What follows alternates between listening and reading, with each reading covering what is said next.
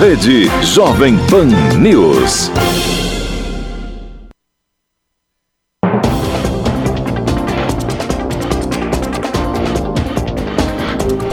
Em Rio do Sul, 8 horas 8 minutos. Hoje é terça-feira, 10 de março de 2020. E você confere hoje no Jornal da Manhã: trator furtado de propriedade agrícola em Tuporanga é recuperado em Presidente Nereu. Mulher é presa com moto furtada em Rio do Sul. A Assembleia discute impostos de defensivos agrícolas. Tribunal Superior Eleitoral decide hoje se provas no processo do Caixa 2 em Rio do Sul são válidas. Estudos de viabilidade do corredor ferroviário de Santa Catarina são concluídos e entregues. Sem chuvas significativas, baixo volume dos rios em Alfredo Wagner, Salete e Chapadão do Lajeado é preocupante. E ainda, com dois resgates recentes, bombeiros voluntários de Lontras se mobilizam para evitar acidentes em Cachoeira. Está no ar o Jornal da Manhã, na Jovem Pan News Difusora, a rede da informação. Na Jovem Pan News Difusora, direto da redação. As informações de trânsito e polícia com Cristiane Faustino. Bom dia, Cris. Olá, bom dia, Almir. Bom dia para os nossos ouvintes. Ontem, 10 da manhã, a Polícia Militar foi informada que uma mulher estava conduzindo uma moto furtada na rua Clemente Demarque, no bairro Barra do Trombudo, em Rio do Sul. Ela foi encontrada transitando a pé com um capacete e as chaves do veículo. Ela levou os policiais até a Honda Bis, que estava na lateral de uma casa no acesso ao loteamento Bela Vista. Foi confirmado que o veículo tinha registro de furto em Rio do Sul no dia 5 de março. Ao receber voz de prisão, a suspeita começou a se debater, resistindo à prisão, causando lesões em um dos policiais. Foi necessário o uso de força física e algemas para contê-la e imobilizá-la. No bagageiro da moto foi encontrado um aparelho de som. A proprietária reconheceu o veículo e uma jaqueta que estava sendo usada pela acusada do furto. Por volta de duas da tarde, na rua Guarani, no bairro Bela Vista, em Ibirama, duas motos colidiram.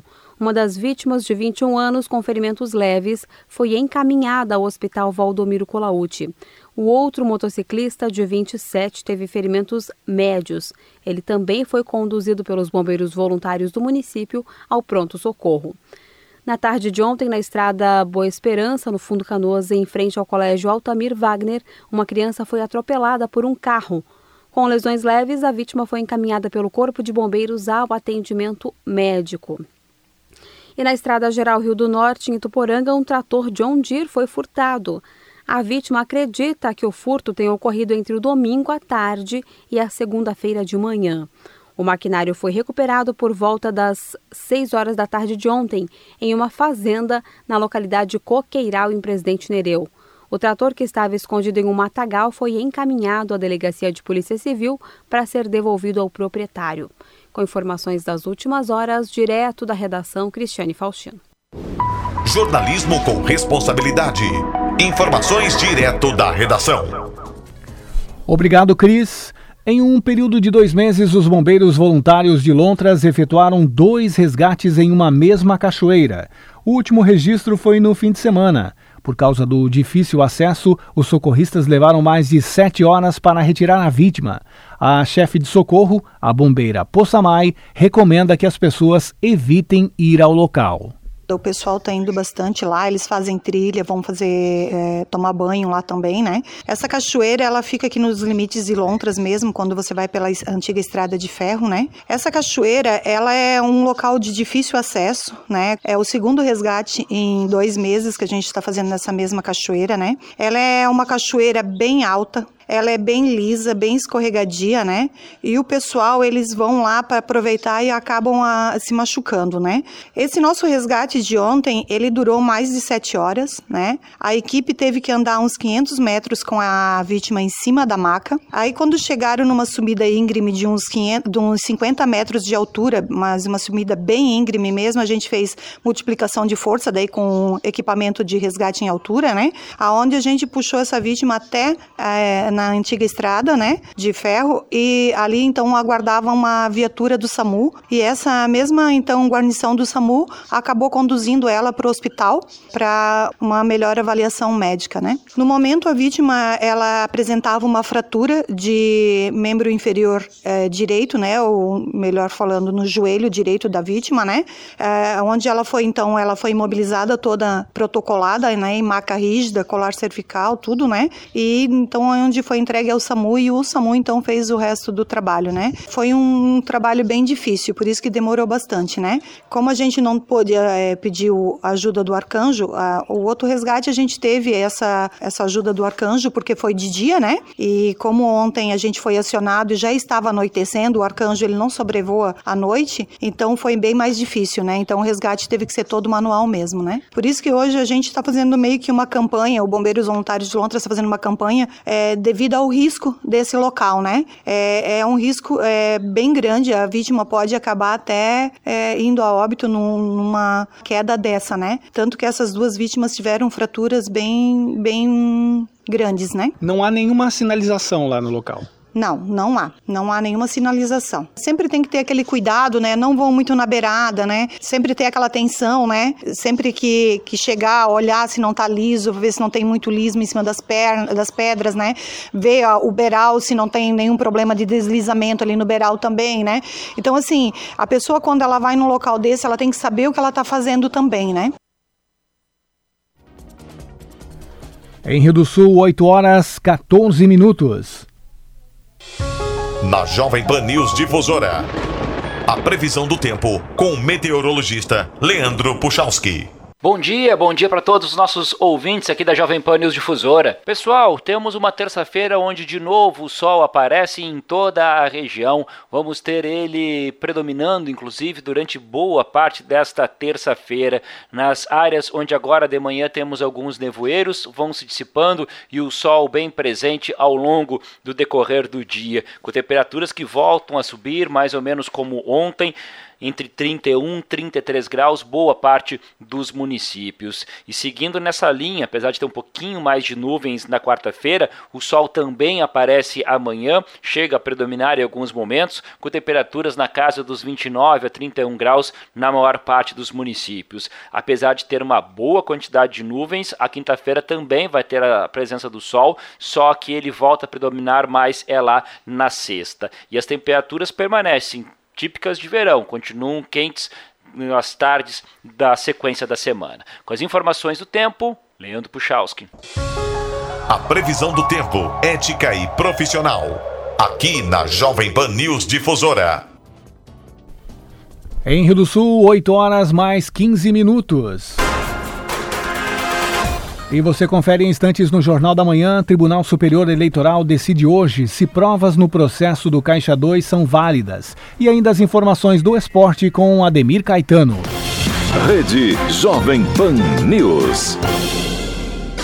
E as promoções da Fermac continuam. Lava Jato Steel de 1.700 watts por apenas 650 à vista. Motosserra Steel MS 170 por 760. Soprador de folha Steel a gasolina a partir de 889. Confira estas e muitas outras promoções na Fermac. Fermac concessionária Elite Steel vende assistência técnica. Na Alameda Aristiliano Ramos 678 no centro de Rio do Sul. O fone é o 3521 2100.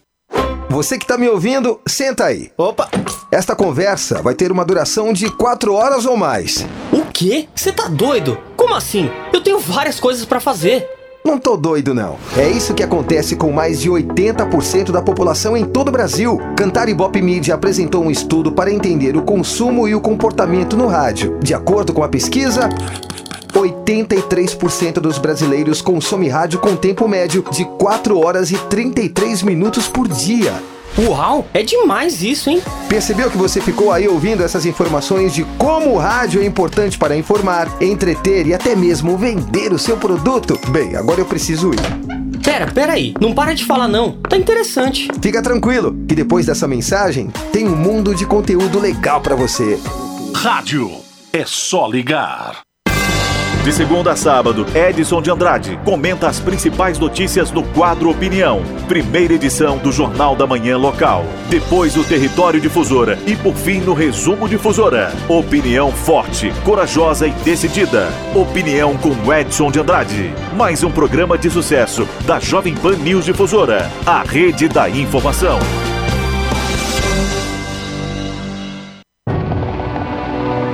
Alguns momentos marcam a gente para sempre. Blumenau ficou quase que toda submersa pelas águas que chegaram a 12 metros acima do seu leito normal. O apagão dividiu Florianópolis.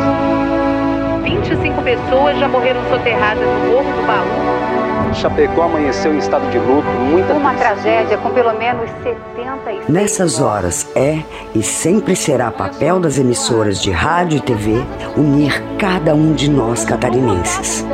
Sem medir sacrifícios em nome da notícia, da solidariedade e da superação. donativos começam a chegar. Os caminhões distribuindo mantimentos estão Uma missão que nunca cessa. Um desafio que não é pequeno. Mas como não pensar grande quando se trata de Santa Catarina? Por isso, sempre estaremos aqui, sempre que for preciso unir mentes e corações. Pense grande, pense rádio, pense TV. Rede Jovem Pan News. Em Rio do Sul, 8 horas 19 minutos. Os níveis dos rios em Alfredo Wagner, Salete e Chapadão do Lajeado preocupam. É que com o baixo volume de chuvas, a condição pode impactar no abastecimento de água. O coordenador da Sala de Situação da Epagre Ciran, Guilherme Miranda, alerta que neste mês choveu apenas 4 milímetros no Vale do Itajaí. Na região principalmente de Alfredo Wagner, Chapadão do Lajeado e Salete, a gente está com o nível dos rios, tanto do rio Itajaí do Sul quanto do rio Itajaí do Oeste, com níveis bastante baixos. Isso faz com que seja prejudicial a algumas culturas, né? E para mesmo o abastecimento público e a dessedentação dos animais. Nós já tivemos recente em alguns municípios aqui pela região é, orientações da Casan de alerta né, para essa situação de estiagem. Isso tende a se agravar? Provavelmente essa semana a gente não tem, segundo os nossos meteorologistas, não tem nenhuma previsão de chuva no decorrer dessa semana. Havendo alguma possibilidade entre o dia 15 ou 16, então o início da outra semana. Isso faz com que a gente tenha que manejar a água de maneira mais racional, né? economizar essa água para que eh, esse alerta que a Casan deu aí na região é prudente, para que a gente comece a economizar novamente a água para atender às necessidades básicas da população. E essa condição pode até impactar, de repente, algumas, algumas culturas agora, né, Guilherme? Pode até impactar, ainda a gente não tem um levantamento aqui dos nossos colegas do CEPA ainda, né, mas é, pode impactar mais a, a segunda safra, né, a safrinha. O pessoal ainda está fazendo essa coleta de informação para ver se vai impactar ou não essa, esse período que a gente está tendo com baixas chuvas nos últimos dias, né? Então isso agora em março choveu muito pouco, praticamente só choveu 4 milímetros no Vale do Itajaí como um todo, né? Então isso mostra que são poucas chuvas e mal distribuídas ainda. Né? Então a gente está com isso de maneira geral em todo o estado. Só a região do, do litoral norte e a região de Florianópolis que deu uma chuva mais significativa semana passada. E para tentar coibir o excesso de velocidade, a Guarda Municipal faz uso de radar em diversos pontos da cidade. Nas ruas Rui Barbosa, Alameda Ariciliano Ramos, Avenida Oscar Barcelos e 7 de setembro, na área central de Rio do Sul, é comum o trabalho de fiscalização. O diretor do setor, Robson Ferreira, destaca que entre 60% e 70% dos veículos autuados, a velocidade registrada é de mais de 70 km por hora.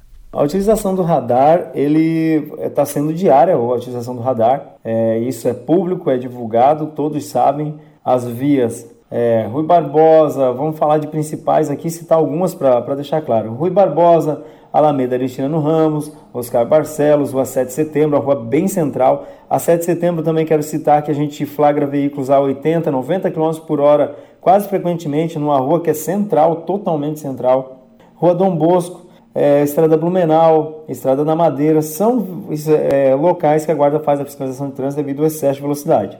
O que houve foi uma legislação é, municipal é, de, de autoria aí de vereador e essa legislação ela veio é, solicitando para que usasse o refletivo, que é o arnê, e usasse um cone com um luminoso em cima. Está sendo utilizado a 50 metros do, do guarda municipal, né? A via, esse radar ele pega uma distância muito grande e a gente está utilizando, como a legislação fez a previsão, a gente está fazendo conforme a legislação fez, né? É de, decidiu ali. Então está sendo feita a fiscalização, o pessoal toma cuidado aí, andar no, na velocidade até 57 km por hora não gera autuação, a partir daí começa a gerar. E é isso, o, o medidor de velocidade, esse radar, ele é um fiscalizador. As pessoas acham que ele é para reduzir a velocidade naquele local, ele não é para aquilo ali, até mesmo por isso não havia necessidade de ter um cone. Ele é um fiscalizador para fiscalizar as pessoas que passam acima do limite de velocidade, para tentar fazer a mudança do comportamento desse cidadão, desse condutor em qualquer lugar que ele vá. Porque aquela lombada eletrônica que existe, que todo mundo vê ela sinalizando, aquilo ali é um redutor de velocidade. Tanto que ele não está na velocidade da via, ele sempre está numa velocidade abaixo da via. Se a via é 50, ele está a 40 e está na frente de uma escola, geralmente, num local que tem um problema de passagem de pedestre. Geralmente é isso. E o radar não, ele é fiscalizador para que as pessoas andem na velocidade certa nessas avenidas. Né, gostaria de citar aqui que em novembro eu tive que fazer um levantamento aí para prestar contas da, da utilização do radar e em torno de 70, 70, de 60% a 70% dos veículos acima de 70 km por hora nos Barcelos. E depois de todo esse tempo de utilização do radar. Então, a utilização do radar, em nosso ponto de vista, só vai se, se comprovar que é desnecessária quando acabar ou reduzir muitas infrações. Que enquanto tiver o um nível de infração alto é porque tem condutor andando acima do limite de velocidade. Está agendada para hoje a sessão no Tribunal Superior Eleitoral que julgará se as provas apresentadas pela Polícia Civil no processo sobre o suposto Caixa 2 nas eleições são ou não válidas. O julgamento inicia às 19 horas. Ainda no ano de 2016, a Polícia Civil de Rio do Sul deflagrou uma operação contra a suposta prática de Caixa 2 em Rio do Sul. O inquérito, com mais de 1.500 páginas, foi levado ao Ministério Público, que ingressou com uma ação de investigação judicial eleitoral, a AIGE. Em setembro de 2017, o juiz da 26ª Zona Eleitoral, Rodrigo Tavares Martins, condenou José Tomé e Paulo Cunha por abuso de poder econômico. O juiz detalhou toda a contabilidade paralela que existiu durante a campanha eleitoral de 2016. A medida é proibida pela Justiça Eleitoral, que fixa um valor máximo para gastos de campanha. Na sentença, além da cassação do diploma do atual prefeito José Eduardo Rothbard Tomé, ele passa a ser inelegível pelos próximos oito anos, a partir de 2016. Com relação ao vice, o juiz considerou que não houve a comprovação da participação dele no abuso de poder econômico, mas que, por decorrência lógico-jurídica, diante da contaminação da chapa majoritária, Paulo Cunha também tem o seu diploma cassado. Em recurso no Tribunal Regional Eleitoral em Florianópolis, Tomé alegou que as provas na fase policial não poderiam ser utilizadas, pois algumas pessoas supostamente investigadas tinham foro privilegiado, o que foi aceito pelos juízes que anularam as provas. Após isso, o Ministério Público Eleitoral enviou para Brasília um recurso especial pedindo para que as provas fossem aceitas e, desta forma, os juízes em Florianópolis pudessem julgar se houve ou não Caixa 2 nas eleições em 2016 em Rio do Sul. Em seu voto, o ministro Geraldo Uniceias Marques Fernandes entendeu que, apesar do tribunal não reconhecer as provas, elas podem ser utilizadas e o TRE deve sim julgar as mais de mil páginas do processo. Vamos relembrar o voto do dia 13 de fevereiro. A declaração de licitude de prova, obtida por meio de interceptação telefônica, autorizada por juízo incompetente, por quanto alguns investigados detinham foram por prerrogativa de função, não se estende aos não, aos não possuidores desta. Cito precedentes do STJ e do STF.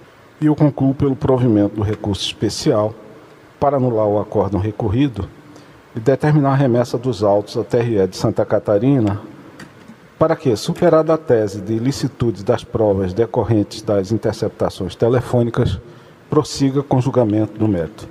É com voto, senhora presidente, senhores ministros. Após este voto, o ministro Tarcísio Vieira de Carvalho Neto pediu vistas na ação. O pedido de vistas, com voto do ministro, será julgado na sessão desta terça-feira, a partir das 7 horas da noite. O julgamento do mérito não se trata de manter ou não a decisão do juiz Rodrigo Tavares que condenou José Tomé e Paulo Cunha, e sim se as provas coletadas por interceptações telefônicas e busca e apreensão pela Polícia Civil podem ou não serem utilizadas no processo. A decisão final compete ao Tribunal Regional Eleitoral em Florianópolis. Da Central de Jornalismo, Lene Junsec.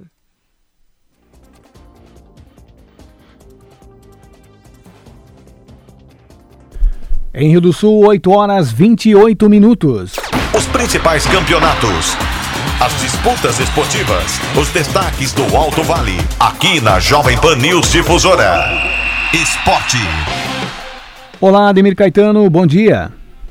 Bom dia, bom dia, Almiro. Nossos ouvintes, estamos chegando aí com as informações. Olha, a Copa do Brasil, a sua terceira fase, já teremos um jogo hoje no Engenhão. Às 19h15, o Botafogo recebe o Paraná Clube, hein? Tudo ou nada. Paraná e também para a equipe do Botafogo. Paraná decide no Dorival de Brito no jogo da volta. Amanhã tem Juventude e América de Natal às 19h15. O Brasil de Pelotas e o Brusque jogam na quinta às 21h30 o Cruzeiro e o CRB amanhã às 21h30 no Independência, Figueirense e Fluminense também amanhã no Scarpelli, 19h15. O Figueirense de, decide a vaga fora e o Brusque decide em casa. Só os dois catarinenses que sobraram, né? O Atlético Goianense e o São José jogam amanhã às 21h30. O Ceará e o Vitória no Castelão, 19h15. Na quinta, Ponte Preta e Afogados, 19h15 e o Vasco às 21h30 e o Goiás também na quinta. Amanhã, a Ferroviária e o América Mineiro fecham esses jogos de ida às 19 h 15 da Copa do Brasil. A Libertadores já começa hoje.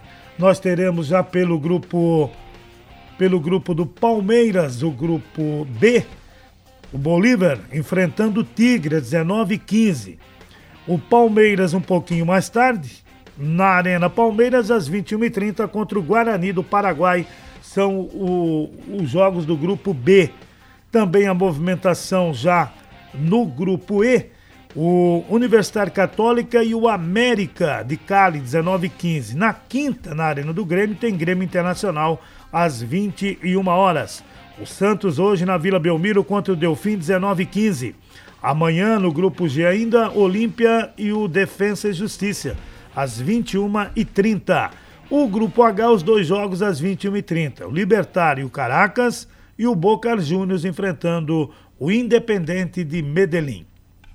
Amanhã, pelo Grupo A, Independente Del Vale Júnior Barranquilha 21h30 e no mesmo horário no Maracanã, o Flamengo contra o Barcelona de Guayaquil.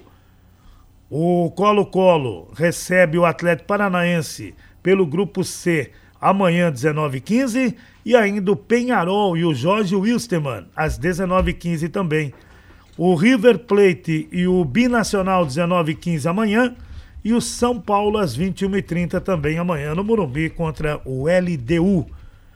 O, o Nacional do Uruguai Estudiantes de Mérida jogam às 19 horas e o Racing joga na, na quinta, esses dois jogos, né? Pelo grupo F, na quinta, o Racing e o Alianza Lima também às 21 horas. Então, esses dois jogos da segunda rodada do grupo F, além de Racing e, e Aliança Lima, o Nacional do Uruguai e o Estudiantes de Mérida também jogarão na quinta-feira, portanto. São os jogos da Libertadores da América, hoje, amanhã e na próxima quinta-feira.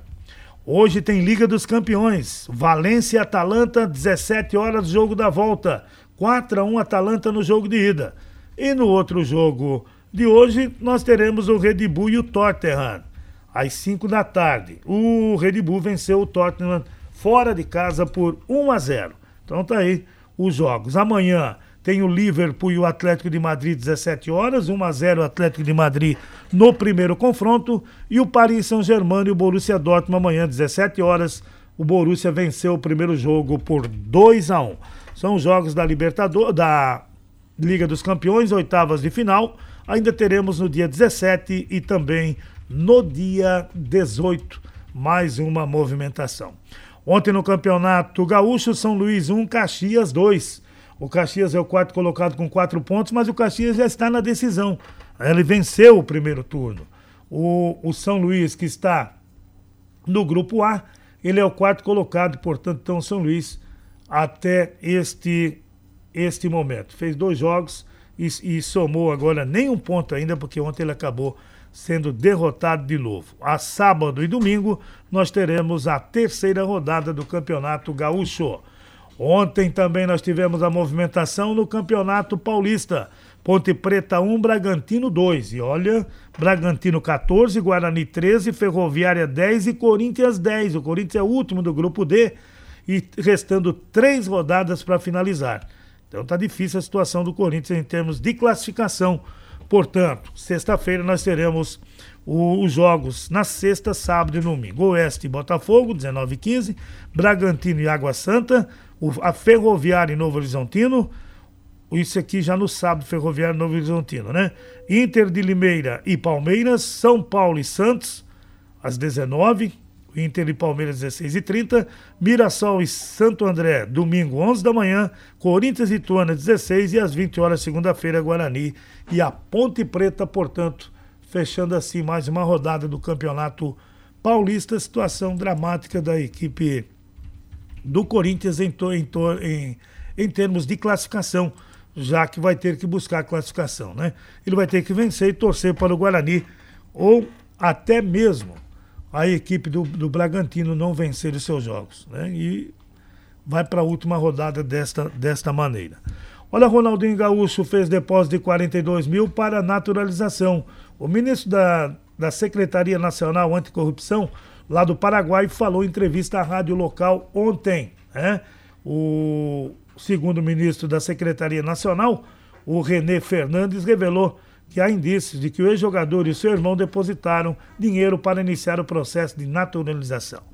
Agora são 8h34, na sequência tem opinião com Edson de Andrade. Ademir Caetano e as informações do esporte. Em Rio do Sul, 8 horas 34 minutos e você confere instantes no Jornal da Manhã. A Assembleia discute impostos dos defensivos agrícolas. Rede Jovem Pan News. Anuncie aqui na Jovem Pan News Difusora.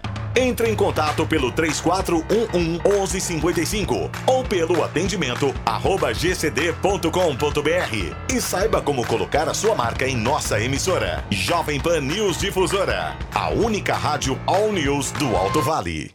Futebol na Jovem Pan. Um show de informação e opinião. Aqui, a mais vibrante transmissão com a palavra de quem faz o jogo e a emoção da bola rolando. Entre em campo na sintonia do melhor time de esportes do rádio brasileiro.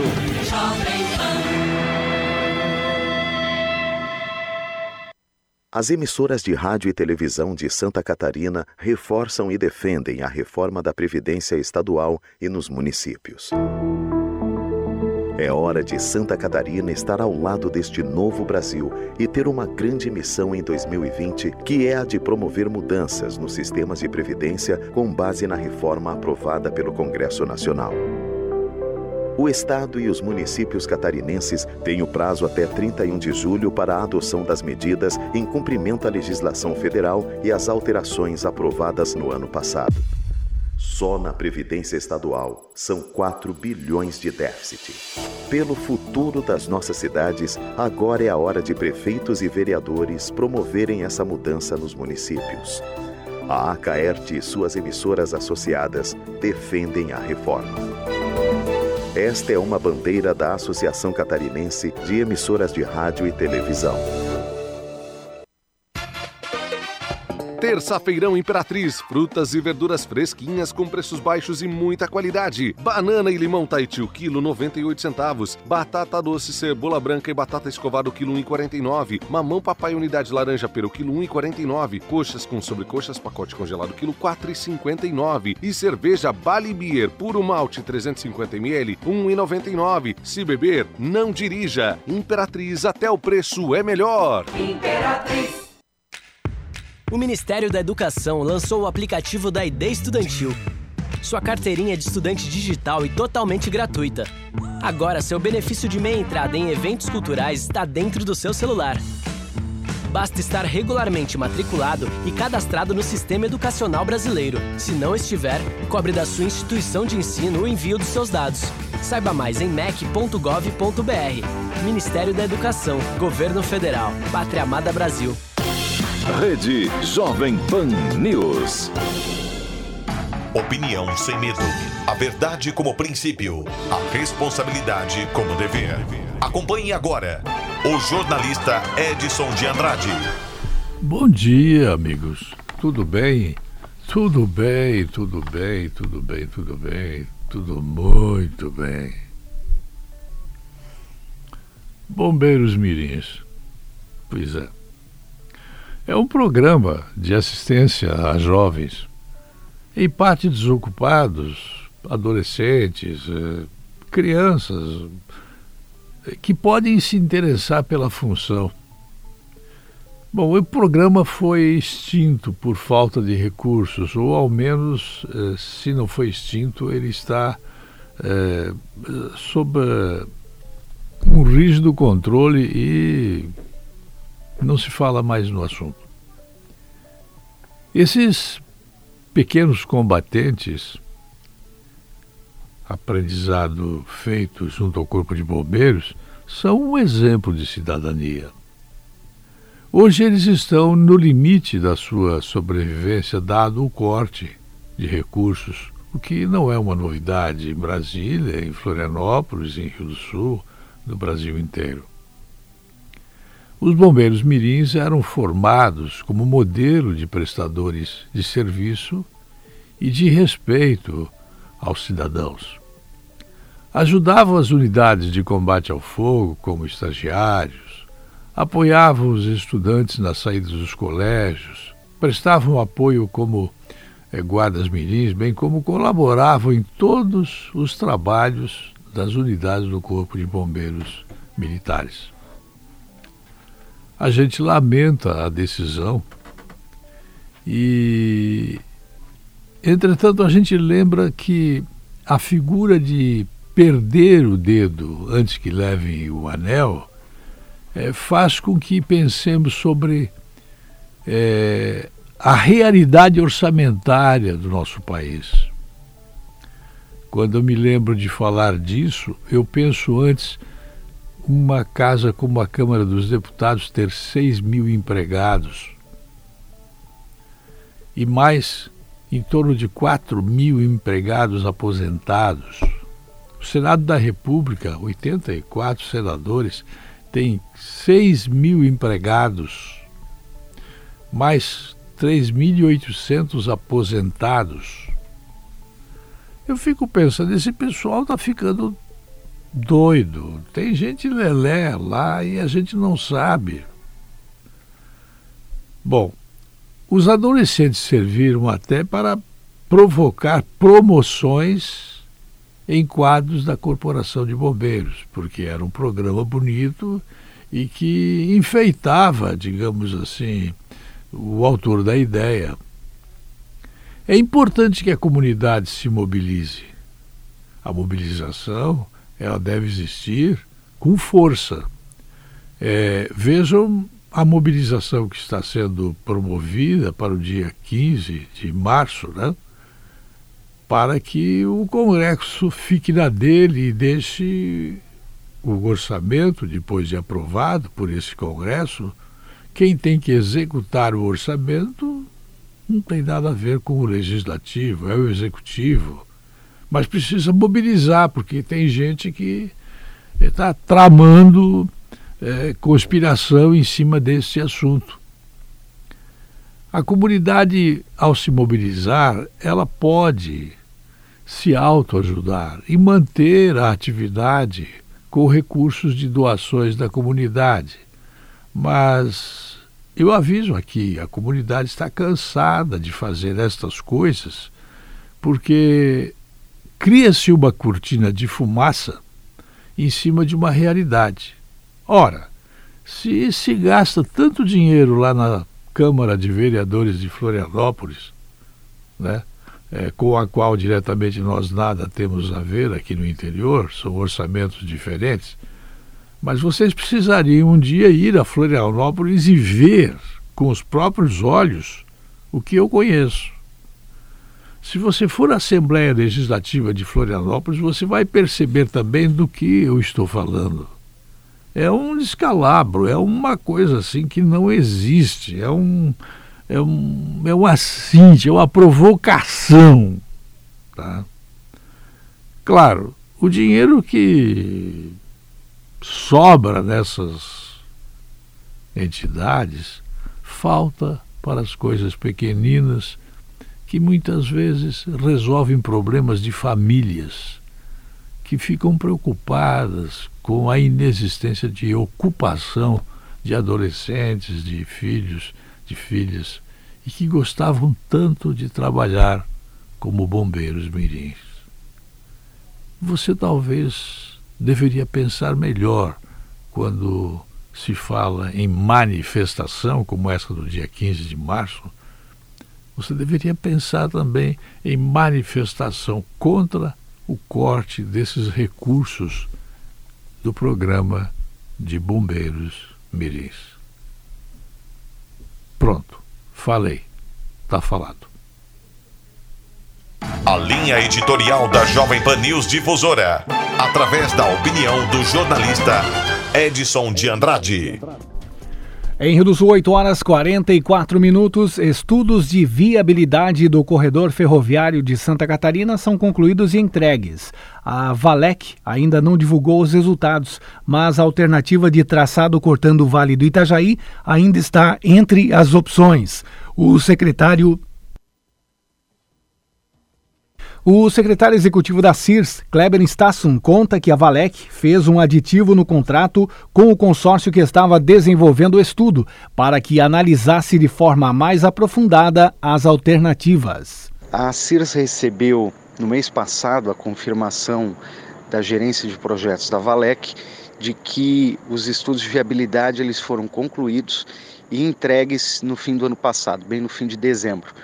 Um fato positivo é que o estudo traz conclusões sobre duas possibilidades de traçado: a possibilidade do traçado em Y com direção a Ibituba e a Tijucas, e uma possibilidade de traçado cortando o Vale do Itajaí. É algo que é extremamente é, bacana e relevante é que essa segunda possibilidade, ou de se avaliar o traçado pelo Vale do Itajaí, foi uma conquista principalmente do movimento da, da sociedade civil organizada do Vale do Itajaí, que reivindicou a Valec né, e vinha demonstrando sempre o interesse é, de que esse traçado passasse por aqui. Então a Valec fez um aditivo no contrato com o consórcio que estava elaborando esse estudo para que o estudo analisasse de forma mais aprofundada as duas opções que ainda estão na mesa nesse momento. A Valec, nesse momento, pelo que nós temos de informação, ela ainda não divulgou o resultado desses estudos, até porque ela aguarda mais algumas análises internas que estão sendo feitas, inclusive com a sugestão de suprimir algumas partes do traçado apontado, principalmente na região do extremo oeste do estado, onde os estudos mostraram baixo potencial, principalmente de captação de cargas. Então, essa, essa questão está sendo ainda analisada pela Valec e tão logo esses estudos sejam de conhecimento né, público, a gente também deve solicitar a apresentação deles aqui no Vale do Itajaí. Aliás, é algo que a gente já vem, é, de alguma forma, conversando. A Assembleia Legislativa vai realizar uma audiência pública na quarta-feira para discutir novamente a tributação dos defensivos agrícolas. A proposta é do presidente da Comissão de Finanças e Tributação, Marcos Vieira. Prefeitos, secretários de Agricultura e produtores são convidados a acompanharem a discussão com os secretários da Fazenda, Paulo Eli, e da Agricultura, Ricardo Gouveia. Vieira detalha que, se o CONFAS derrubar os incentivos, os defensivos passarão a ser tributados com ICMS, deixando a produção agropecuária mais cara. É por intermédio da Comissão de Finanças e Tributação, da qual eu sou presidente, que nós estamos tratando dessa matéria. Uh, o grande debate foi feito ano passado. O governo, quando entrou, o governador Moisés, quando entrou, ele taxou né, o, o, defensivo agrícola. E não só o defensivo agrícola, como outros. Ele aumentou o ICMS da carne bovina, suína, de frango, é, da erva mate, é, das massas, biscoitos, é, do arroz, também da, da, da, chamada cerâmica vermelha. E o Alto Vale, ele é produtor de cerâmica vermelha, telhas e, e, e tijolos. Mas nós, na Assembleia Legislativa, nós tomamos a decisão de não conceder aumento a esses produtos. E nós revogamos a medida do governo e baixamos o ICMS de todos esses setores produtivos de Santa Catarina. Pois bem, mas agora vence o convênio do CONFAS. O que é o CONFAS? É o Conselho Nacional de Política Fazendária. E o governador pediu que o secretário da Fazenda de Santa Catarina fosse no CONFAS e votasse favorável à, aplicação de ICMS contra os defensivos agrícolas. E nós não queremos, os produtores não querem. A população não quer, a população não aguenta mais aumento de imposto, Helena. Então, por isso que nós vamos fazer uma audiência pública lá em Florianópolis, no dia 11 de março, às 13h30 horas, para discutirmos essa situação. Por exemplo, vamos lá. Aumentar o ICMS do defensivo agrícola, aonde o Alto Vale produz 35% de toda a cebola do Brasil. O que é que vai acontecer? Vai aumentar o produto. E mais, nós exportamos para 170 países do mundo inteiro. E nós só estamos exportando por duas razões. Primeiro, nós temos competitividade de qualidade, produzimos, produzimos alimento de qualidade. E mais, nós temos a competitividade de preço. Santa Catarina tem bom preço, compete com o mundo inteiro.